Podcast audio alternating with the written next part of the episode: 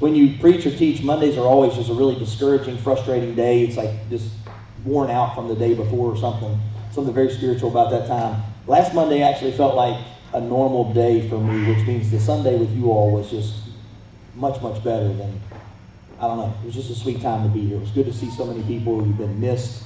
Uh, those that are you know coming back now, some that are contemplating it now. Uh, this has been a really long year. Those that uh, love you, uh, we miss you, and I hope we've done a decent job of trying to keep track of everyone in the midst of all this craziness.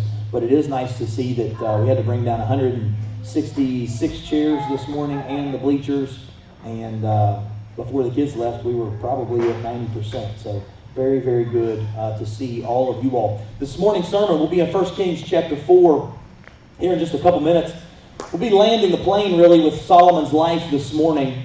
Um, we've gone a long time through a couple of his stories. We've uh, dove into his wisdom literature for about eight weeks. And it's just going to end with a thud. And a part of that is because that's the way the story in Scripture ends too. And so today I want to talk to you about overcoming wisdom. And I hope when you read that the first time, or I just said it out loud, you said, that doesn't make any sense. Like overcoming temptation, that makes sense. Overcoming sin, that makes sense.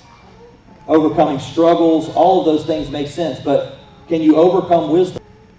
I believe today you and I are really going to look into a guide of what not to do in Solomon's life.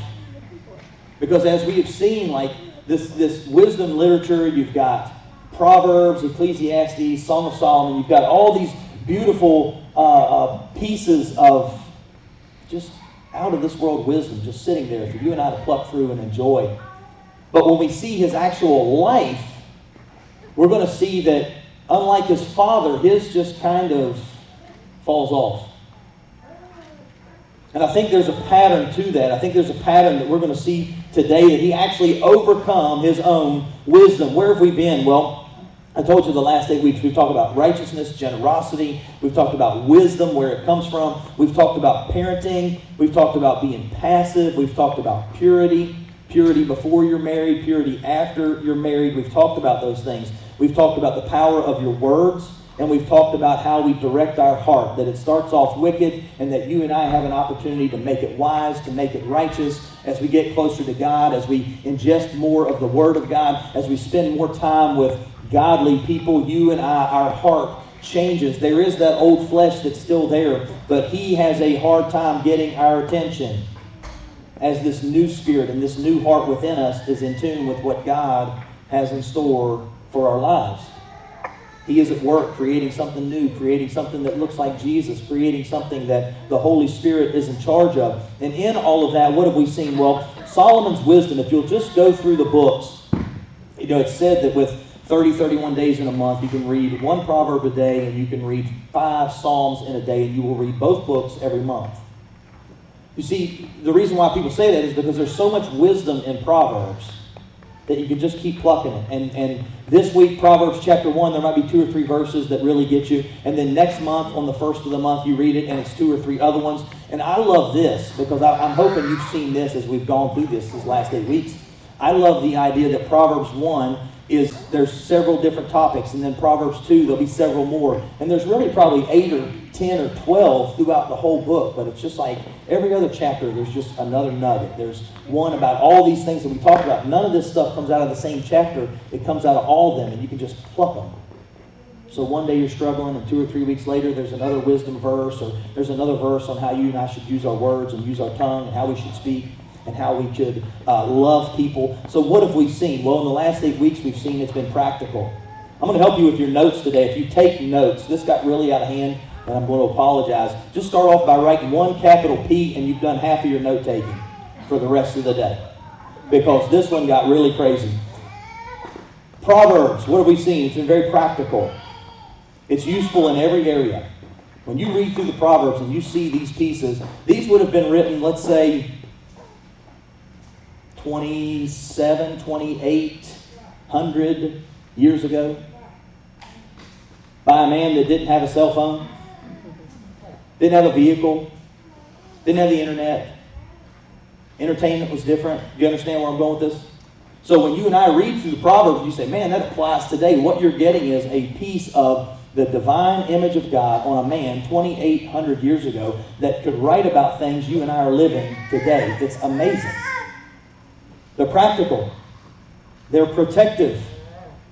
If you just, you wouldn't even have to be a Christian. Now, this might give me trouble with some people. You wouldn't even have to be a Christian to be blessed by the Proverbs if you just read them and did what they said.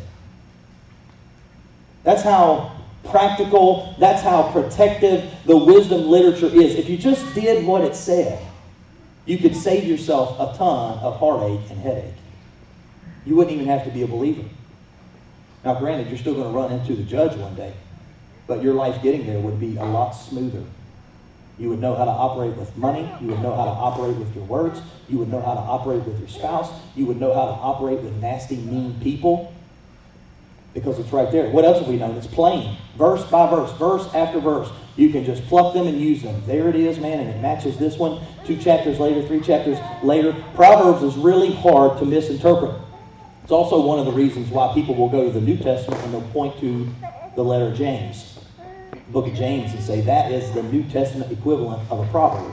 It's very practical, very straightforward, and very hard to misinterpret. And finally, what do we know? These have been powerful. They are life changing. They can protect you, they can give you authority. I've told you before, people that know the Word of God will have insight into every person they deal with. If you want to be better at your job, if you work with people in any field, sales, counseling, you're in the hospital dealing with people that are struggling, if you work with people at all and you want to be better at your job, learn the wisdom literature. You'll learn when they need help. You'll learn when you're being played. You'll learn who to dodge. You'll learn who to tie in with, who to love, and to care for as best you can. You'll learn all that stuff. These are powerful, powerful sayings, and they all come from this person that it would look like would be an unstoppable force. Now, I find myself in the, in the deep end of the pool here because I'm getting ready to quote something else that I know I'm going to butcher because I didn't think about it until even just now. But I once heard it said that the idea of kings in Scripture, Saul is who we would pick initially. Why? He was head and shoulders above everyone else. He looked like a king, looked like a warrior. Solomon is who we would pick if we had our wits about us. He's wise, wealthy. His father was a good man. Like he checks all these boxes. Like if we're picking, man, this would be the guy. No, Saul's not the guy.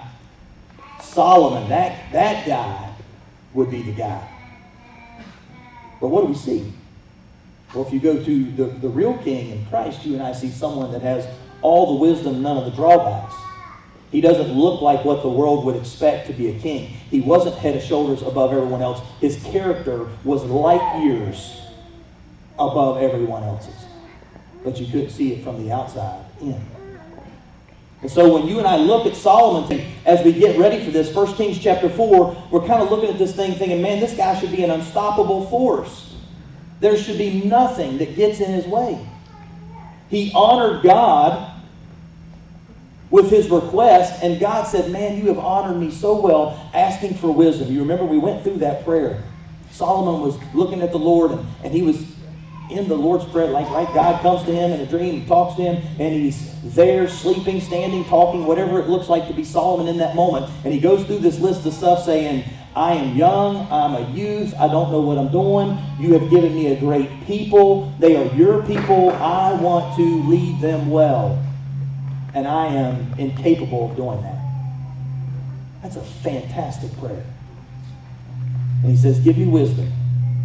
And God says, You've honored me with that, so I'm going to give you riches, fame, and a long life too. Amazing. As we've read this story, and you and I would say, Man, this guy has got to be an unstoppable force. Look, we'll see a piece of that in 1 Kings chapter 4. Verse 20 and 21 says this Judah and Israel were as many as the sand by the sea. They ate and drank and were happy. Solomon ruled over all the kingdoms from the Euphrates to the land of the Philistines and to the border of Egypt. They brought tribute and served Solomon all the days of his life. Look at verse 29. And God gave Solomon wisdom and understanding beyond measure, and breadth of mind like the sand on the seashore. so that Solomon's wisdom surpassed the wisdom of all the people of the east and all the wisdom of Egypt. For he was wiser than all other men, wiser than Ethan the Ezrahite and Heman. Anybody my age? Did you get He-Man out of that? huh? Come on. Heman and Calcol and Darda, the sons of Mahol, and his fame was in all the surrounding nations. He spoke 3,000 proverbs, and his songs were 1,005. He spoke of trees from the cedar that is in Lebanon to the hyssop that grows out of the wall. He spoke also of beasts and of birds and of reptiles and fish. And people of all nations came to hear the wisdom of Solomon and from all the kings of the earth who had heard the wisdom, who had heard of his wisdom. Like this guy should be an unstoppable force. This kingdom should be an unstoppable force. Right now, they're, they're eating, they're drinking, they're happy. God has given him wisdom. He's expanded his mind to the, I mean, just look at the sand of the seashore. Like, this is a huge deal. He's wiser than all of the people. He's famous in all the nations. This guy has gravitational force. What do I mean by that? People are coming to speak to him. They want to test the stories for themselves and see if he really is that wise. Is he really that good? So he's a gravitational force. He's pulling people in to come into the kingdom. They're bringing him tribute.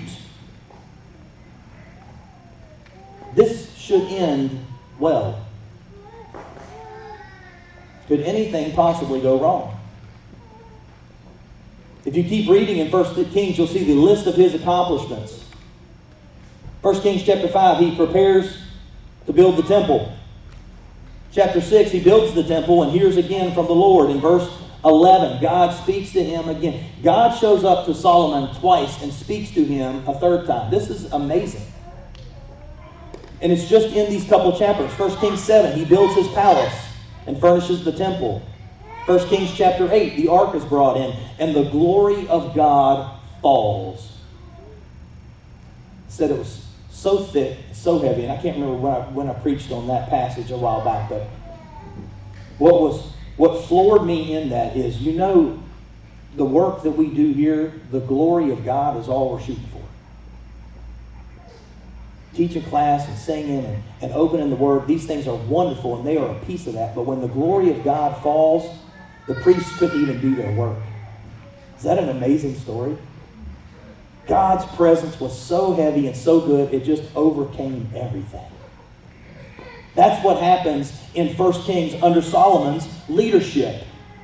The people rejoice. 1 Kings chapter 9, the Lord appears to him for a second time. 1 Kings 10, he, uh, his renown just expands. He has accomplishments galore. He's on an absolute roll. It's like, I keep mentally getting the picture of this like symphony or whatever. And just each one of these chapters is two or three people just banging them cymbals together. Boom, boom, like amazing crescendo, mountaintop, mountaintop, mountaintop. First Kings 10, and then First Kings chapter 11.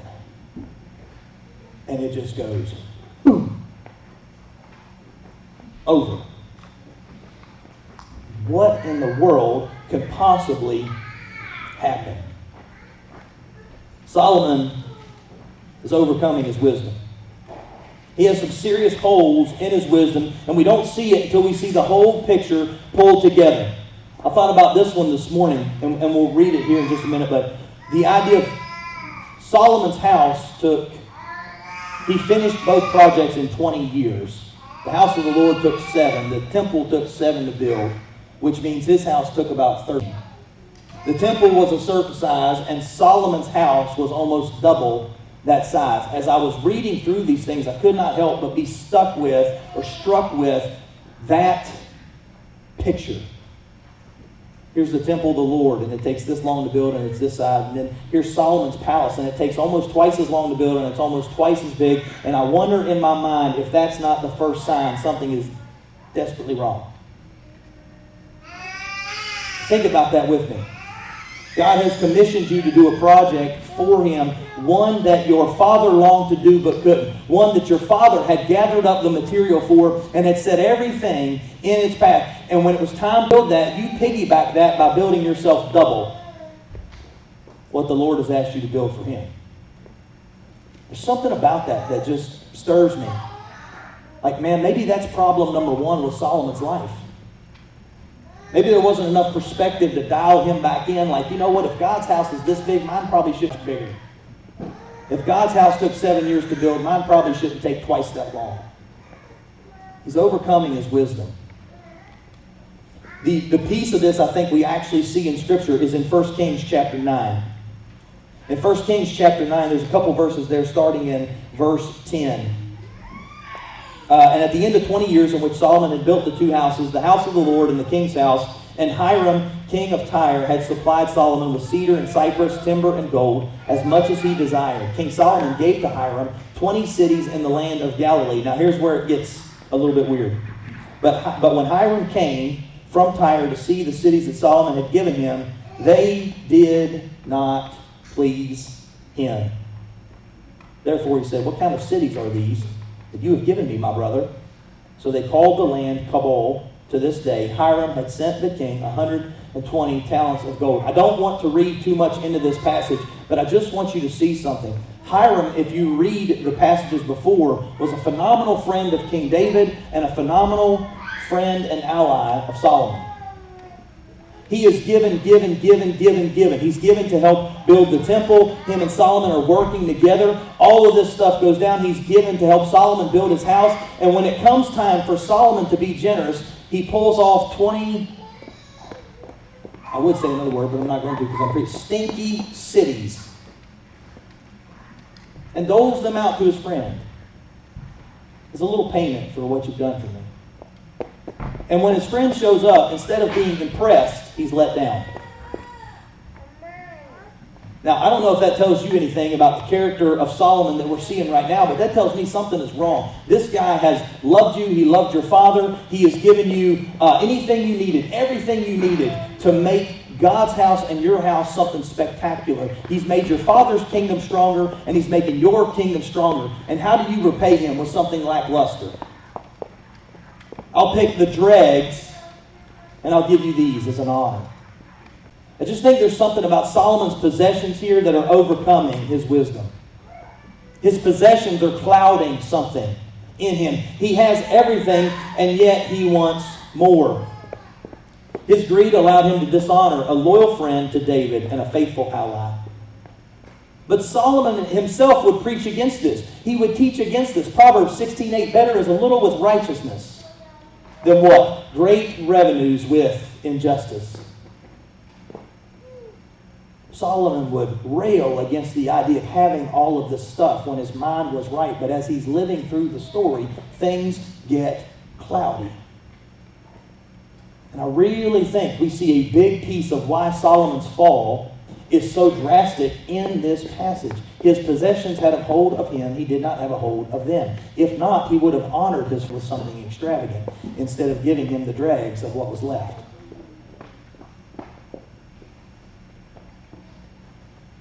You and I, like being in the position of Solomon, you and I would only discredit or dishonor someone like this because we deemed them not a threat or we did not love or care about them. There's no other reason. And so Solomon is a king in a very high position. He either looks at Hiram as somebody that's not to be honored or feared. One of those things is a problem with Solomon's character. His possessions have created in him, his wealth and his stuff has made in him something greedy. Flip over with me to 1 Kings chapter 11. Overcoming his wisdom. How about this one? Pragmatism pragmatism. Read the passage with me, just the first couple verses. Now, King Solomon loved many foreign women, along with the daughter of Pharaoh, Moabite, Ammonite, Edomite, Sidonian, and Hittite women, from the nations concerning which the Lord had said to the people of Israel, You shall not enter into marriage with them, neither shall they with you, for surely they will turn away your heart after their gods. Solomon clung to these in love. I think the first piece of why any king would do this, we see this all throughout history because what happens when you create a marriage between two kingdoms? Peace. And Solomon, in his pragmatism, if it works, do it. Listen, this is one of the most disastrous, the most evil things our culture has been into and will not let go of. We watch our media and entertainment go through this all the time. We watch it on social media. If it works, do it. It's not true, but I'll repeat it anyway. Or it's a half truth, but I'm going to say it anyway, and I'm going to run it on repeat. We know that even within the, the, the confines of some uh, news organizations, they will only say certain things, but they will say them 10,000 times. That's the picture of pragmatism.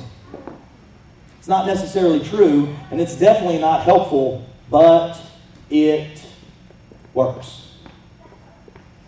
If it works, do it. It is a threat to biblical authority. And it is one of the best reasons, one of the easiest reasons, one of the neatest reasons to disobey Scripture. That should terrify all of us. Because the outcome is really what we're always looking for. So if the outcome looks like it's going to be okay, then how I got there to me triggers, oh, that's okay. This seems like a good place. It must be all right. God cares about the means. He cares about the process. He cares about the things that get us to where we're going. The character development that's going on there. He cares about all of that. And so when I see and diagnose pragmatism anywhere, we have to kill it. You have to get your children out of it. You have to realize what they're talking about and how their worldview is being shifted or changed in the idea, well, this works, and so it's obviously okay. It is not it works in one field of vision, but we don't get to see what God is getting ready to pull out, uh, pour out on that person, that situation, and it may work until the moment that person dies. And they wake up in the presence of a King Jesus that is holy and righteous and holding people accountable. Pragmatism is hellish and horrible. It is a lie that brings about the idea that God doesn't care about the means. He only cares about the ends. Many a church have gone off the tracks with this idea.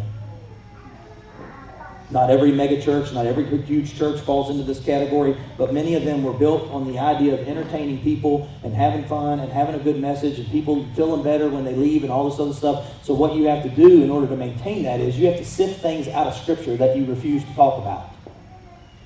You have to refuse to call people to account for sin or to repent. You have to refuse to do those things. And many churches right now that are impotent, they have no power, no authority. Why? Because pragmatism entered in and they said, well, we can do good work.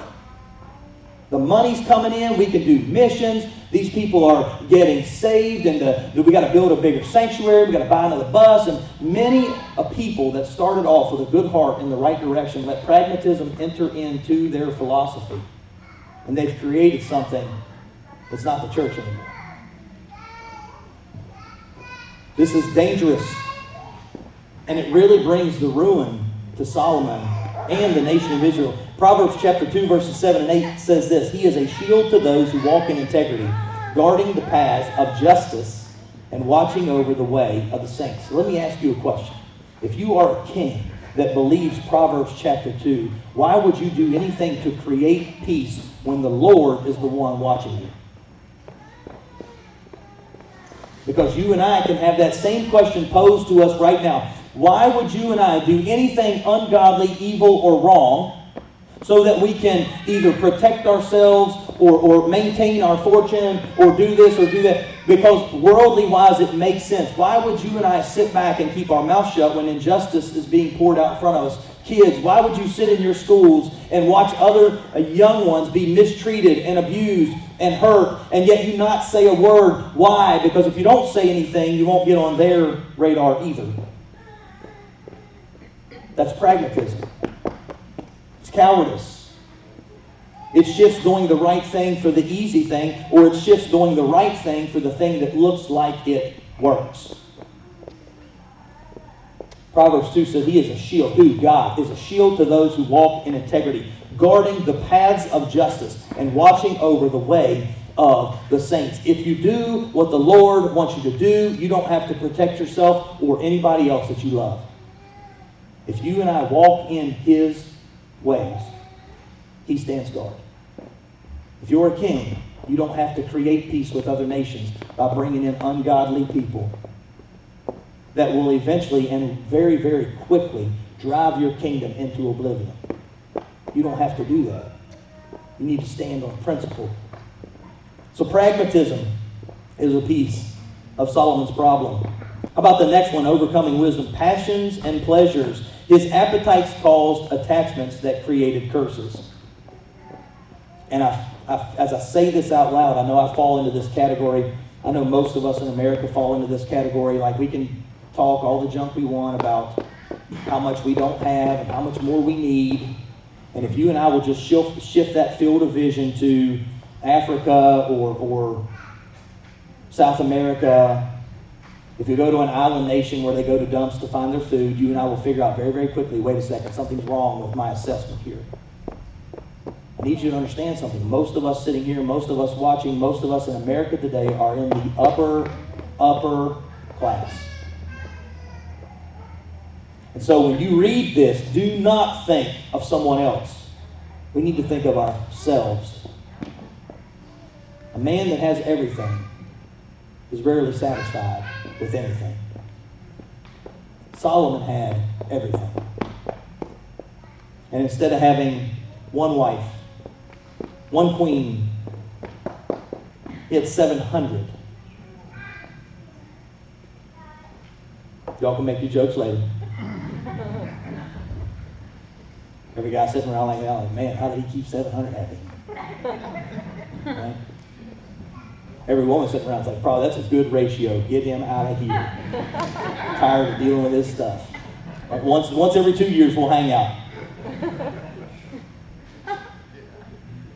His appetites caused him to what? Create attachments that later created curses. And you and I have that same tendency. When passion and pleasure run us, what we find out is we get left high and dry, nothing ever fills us up, and we end up being very angry because we were let down. What does the world tell you? Now, the world tells you if you have this, this, or this, you're going to be totally fine. A little more money, right? This conquest, that conquest, this excitement, this thing, this spouse, this person, and you and I get to doing all kinds of stuff that's not proper.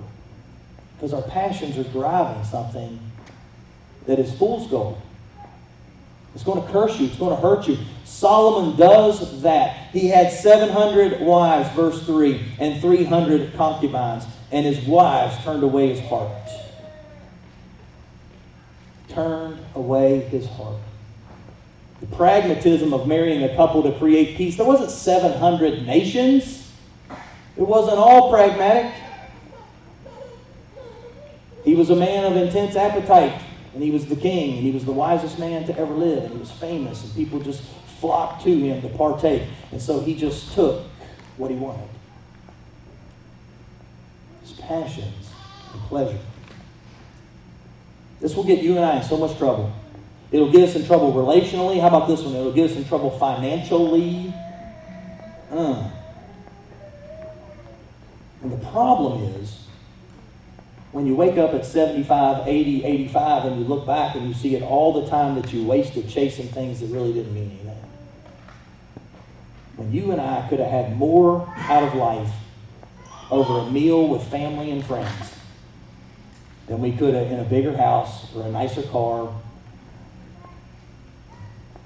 I mean, honestly, even the idea of vacations, if we just, if we manipulated a couple things in our schedule or a couple things in our calendar, most of us could take an extra vacation or two with family and just get away from everything. I don't know if your family sees that like ours does, but man, it is a joy. It's always fun. Now, it's crazy and chaotic, and the car rides will make you insane, and earbuds and, you know, bulletproof glass in the back and soundproof chamber, all that stuff. But when you get there and you just get a chance to decompress and to stop and just to let everything else go, it's a wonderful time.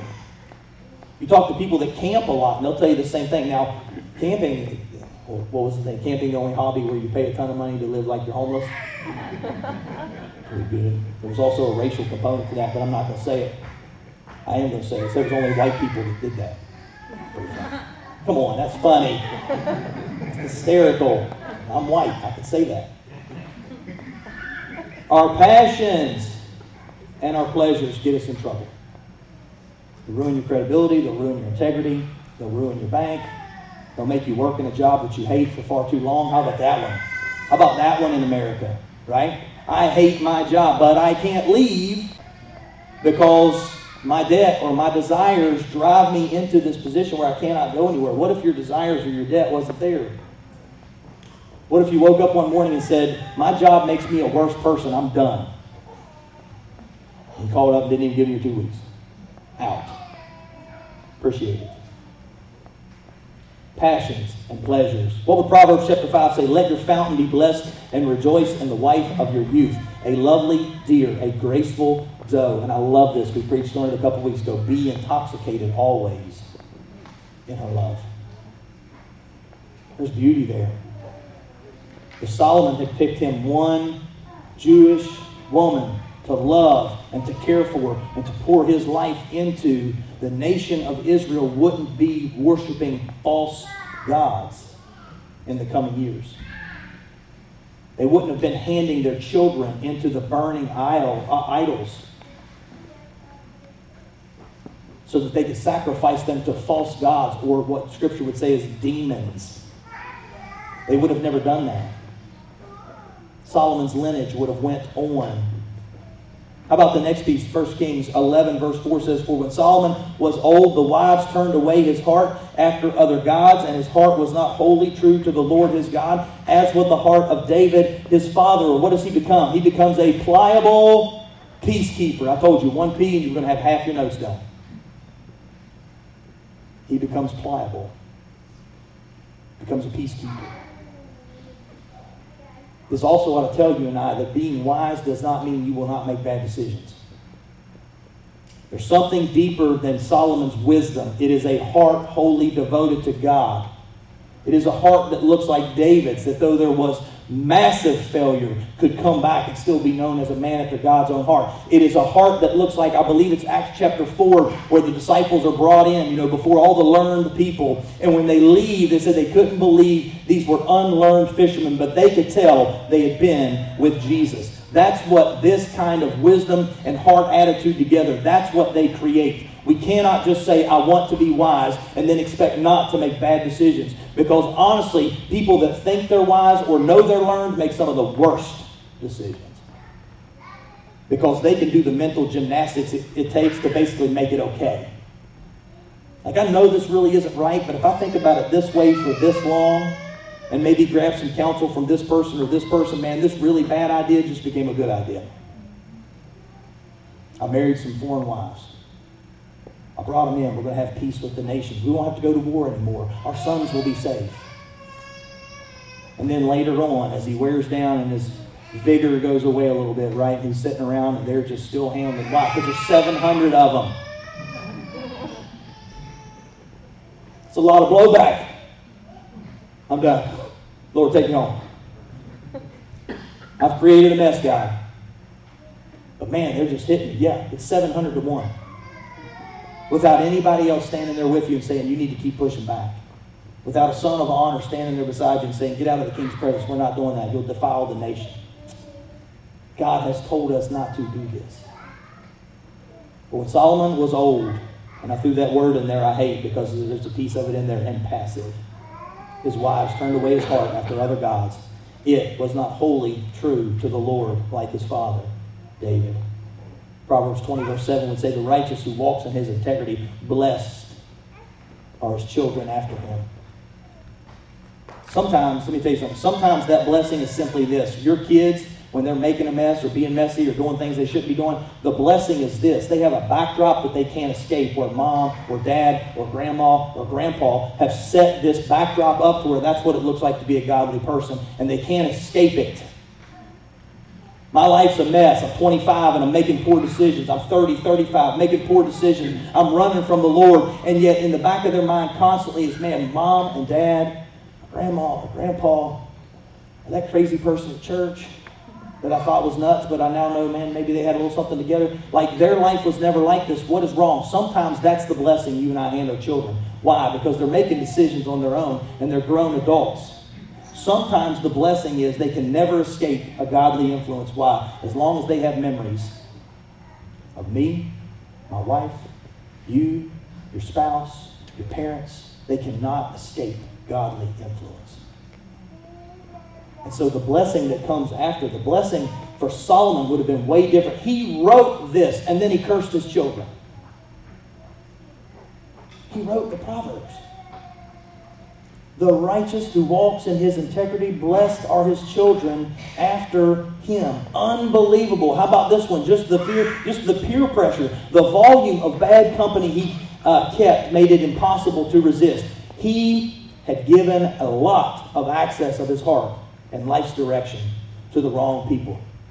What's the difference between Solomon and you going to work in the world and doing it properly? The difference is this Solomon invited this influence, he welcomed it. He made them wives. He created connections with them. He brought them in and made them part of his inner circle, even though it was pretty big. But he made these connections with these people. He invited them. He wanted them there. It wasn't ministry anymore. He brought them to him and did life with them. He consciously made the wrong decision. So when you wake up tomorrow and you have to go to work or you have to go to school, this is not the same thing. You will be outnumbered there. But those aren't your people. That's not your safe place. When they're influencing you and the, the pressure is there, that's a time for you to have your guard up. That's not fellowship. It's ministry. A reason why Scripture says do not be unequally yoked with unbelievers. Why? Because the pressure will always be in the wrong direction. Even if they are loving and nice, the foundational issues of life you will never agree with them on. You can't. Why? Because they don't believe God created you for a mission and a purpose. They don't believe that Jesus is the Son of God and that He is your uh, redemption for all the mess ups and all the horrible things you've done. The best of people in the world, all they have to offer is just do better. Just be nice. You can't even define those words without a biblical context. What's it mean to be nice? Or for some people, to be nice is just to let you do what you want. If you have a kid, you understand that's not nice. It's lazy. It's easy. I can't let my one year old do what he wants. I can't let my 11 year old do what he wants. A couple of you 18, 19, 20, 25, 30. Parents can't let you do what you want either. We need that. And so, in the process, this peer pressure is being pushed, and it's a lot, and it is shoving him in the wrong direction.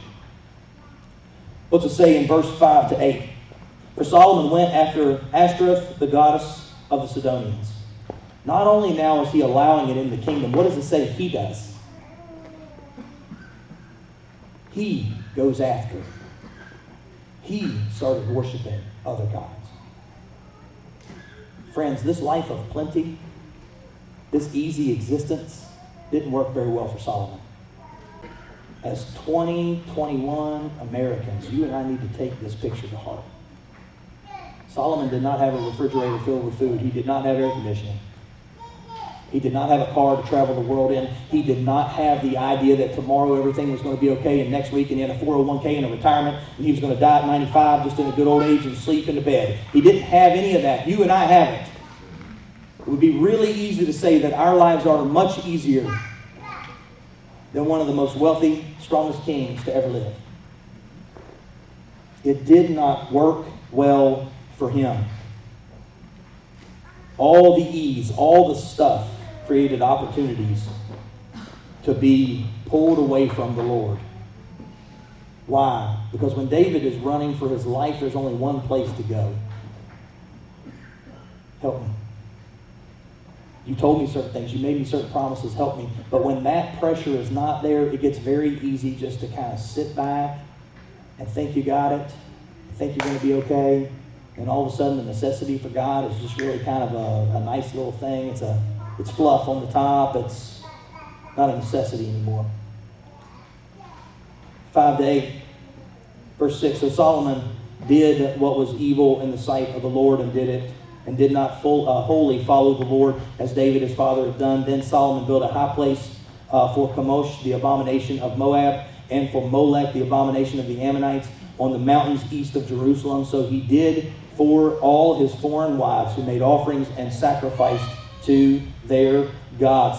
Solomon would write Proverbs chapter 1, verses 10, 15, and 18. My son, if sinners entice you, do not consent. Do not walk with them. They set an ambush for their own lives. If sinners entice, don't consent. Don't go. Dig your heels in. Trust in the, in the protection and the power of God. And what happens now? Solomon has overcome his wisdom, and now he's overcome his blessing. For chapter 11, let me just a couple more verses and we're done. And the Lord was angry with Solomon because his heart had turned away from the Lord and the Lord of Israel who had appeared to him twice. And he commanded him concerning this thing that he should not go after other gods, but he did not keep what the Lord had commanded. Verse 11 Therefore the Lord said to Solomon, Since this has been your practice, and you have not kept my covenant and my statutes that I commanded you, I will surely tear the kingdom from you and will give it to your servant. He worked so hard at overcoming his wisdom that he actually overcome his blessing. And what God had poured out in abundance constantly since he was a young man, he now withdraws. We made a deal, Solomon. You didn't keep your end. I'm going to make this very gospel oriented here in just a minute, but I want you to see it in the life of Solomon. What happens? There's punishment. Solomon's sins would be dealt with what according to the promise of God. You see, not all of God's promises are wonderful and glorious and happy for you and happy for me. Some of God's promises are if you don't follow me, this will happen. And it did. I mean, even the idea of punishment to me is hard on this one because he knew it was coming. God had already told him. You do this, this. You do that, it all goes away. The kingdom will be taken all of it would have been taken had it not been for David's testimony. All of it. Do you understand? He would have er- erased his father's testimony had God himself not been the one to look out for David's lineage. God said, I would take it all, but I loved your father and he loved me. I will leave you one tribe, and your son will rule over it. The rest of them will be taken and handed to who? They'll be handed to his servant. scroll down, it starts to tell that story of what goes on. And then you get to verse 43. And Solomon slept with his fathers and was buried in the city of David, his father. And Rehoboam, his son, reigned in his place. There's punishment, and then there's a plummet. We spent months not just dealing with the literature that David had given us. We spent months looking at his story and watching him overcome this and overcome that. And what we've seen right now could have taken place the first 20 years of Solomon's life, and then it was basically over. All the good stuff he did was build the temple, pray a couple times, see the Lord, and then because it didn't affect how he ruled, it just went away. And so, like I said before, it's like chapter 4, boom, somebody hits the cymbals, and 5, boom, amazing. 6, chapter 7, chapter 8, like, man, this is unbelievable. This is going to go on and on and on. And then in chapter 11, it says, and he took foreign wives. So by the end of chapter 11, his kingdom is taken and he is dead. God's promises are not all good, but they are always a picture of his character. If you and I deviate, if we run, if we get filled up in this land of plenty, if you and I overcome our own blessings, our demise and our frustrations will be like that. Now, the gospel makes this different, and I want to string this together for you real quick. We see Solomon make a deal with the Lord. Could Solomon keep it? Say no. Say no, you mean. I just read it to you. He didn't keep it. No. He could not keep it. Now, go back with me to the book of Genesis. Who else did God make a covenant with? Oh, this is so good. Abraham. Abraham. And what did God do with Abraham? I'm going to make you a covenant. I'm going to make you a promise. I'm going to make you a people. I'm going to send the Redeemer through you. Your, your people are going to be like the sand of the seashore. Now go get the sacrifices because we're going to walk this blood trail together. And right before it happens, this makes me want to weep. Right before it happens, God puts Abraham asleep. And he says, I'll walk it with myself. Remember that? Smoking pot, the flaming torch, and they walk the blood trail. Why? Because it's the wisest man, the wisest seed of Adam. I've caught myself all week thinking that way. Like Jesus was the wisest man ever lived. Don't over don't over spiritualize this with me, right? But the the wisest descendant of Adam to ever live could not keep God's covenant. What hope do we have? And so, in the story of Abraham, in order for the Messiah to come, and in order for you and I to be saved, somebody has to walk that trail. God walks it with himself. And then a couple thousand years later, Jesus comes onto the picture. Because you see, Abraham didn't keep that covenant. He couldn't. But because he broke it, someone between the smoking pot and the flaming torch, someone had to die because the blood trail had been walked. And somebody walked it, walked it on Abraham's behalf, and he failed. So what happens to Christ? He Pays that price. God comes and God dies to fulfill an end of a bargain for a promise that man for a man that could keep it, for people that couldn't keep it. And as we end the day on Solomon, I'm just begging you to see if this guy was tripped up over this stuff, who do we think we are? That we got it under control. That our possessions are good enough or they're worth sacrificing things for. That we can see pragmatism is this. Pragmatism is thinking you can figure it out better than God can. The Lord gives you and I rules to abide by. Abide by them. That's not legalism, it's protection. Possessions got in the way. Pragmatism gets in the way. Pleasure and passions get in the way. Peer pressure gets in the way. If they took Solomon to the point where he lost his kingdom and he led the nation of Israel down a horrible road for years to come, as we as we dig through the next uh, couple books of Scripture, we're going to see his road cursed the nation over and over and over and over. Wicked king, wicked king, wicked king. That's the wisest man to ever live. As they come this morning to play, I just want to remind you a couple things. In a time of plenty, you and I need to be careful in our dealings. Yesterday's wisdom and allegiances do not immediately transfer to today's living. Yesterday's fidelity could quickly or even ever so slowly fade into a mess like Solomon's. You and I could fade right into that. One compromise tomorrow, and you and I are on that road. It's not one sin. Do not ever think that. It is a compromise. Most of us don't jump into a really bad, sinful decision. And finally, this one guard your heart against the power of possessions the allure of pragmatism, the wildfire of ungoverned passion, the promises of unabated pleasure. Guard yourself against the easy road of the peacekeeper. And guard yourself against the welcomed manipulation of wicked peers. What you and I don't welcome is a lot easier to sh- shove aside. That's why that last one says the welcomed manipulation of wicked peers. Because when you and I invite them in and they start to talk and we get close and we create those loving connections, whether it be someone that you're dating, someone that doesn't know the Lord, whether it be a best friend, a confidant, God help us, whether it be a business partner. Man, they got lots of money and they seem like they know what they're doing and they're good at this or they're good at that or this person is popular in school and man, if I just get close to them, I'll be popular too. Those are pragmatic, evil things. But when you and I get close to them, then their words matter more because we've invited them into our life. So if you and I are inviting people that should be ministry into fellowship positions, their manipulation will be so much harder to fight through. And that's why you and I have to be careful who we bring close. Why? Because what happens when it overcomes our wisdom? It begins to take away our blessing. You stand with me this morning. If you need something, you come.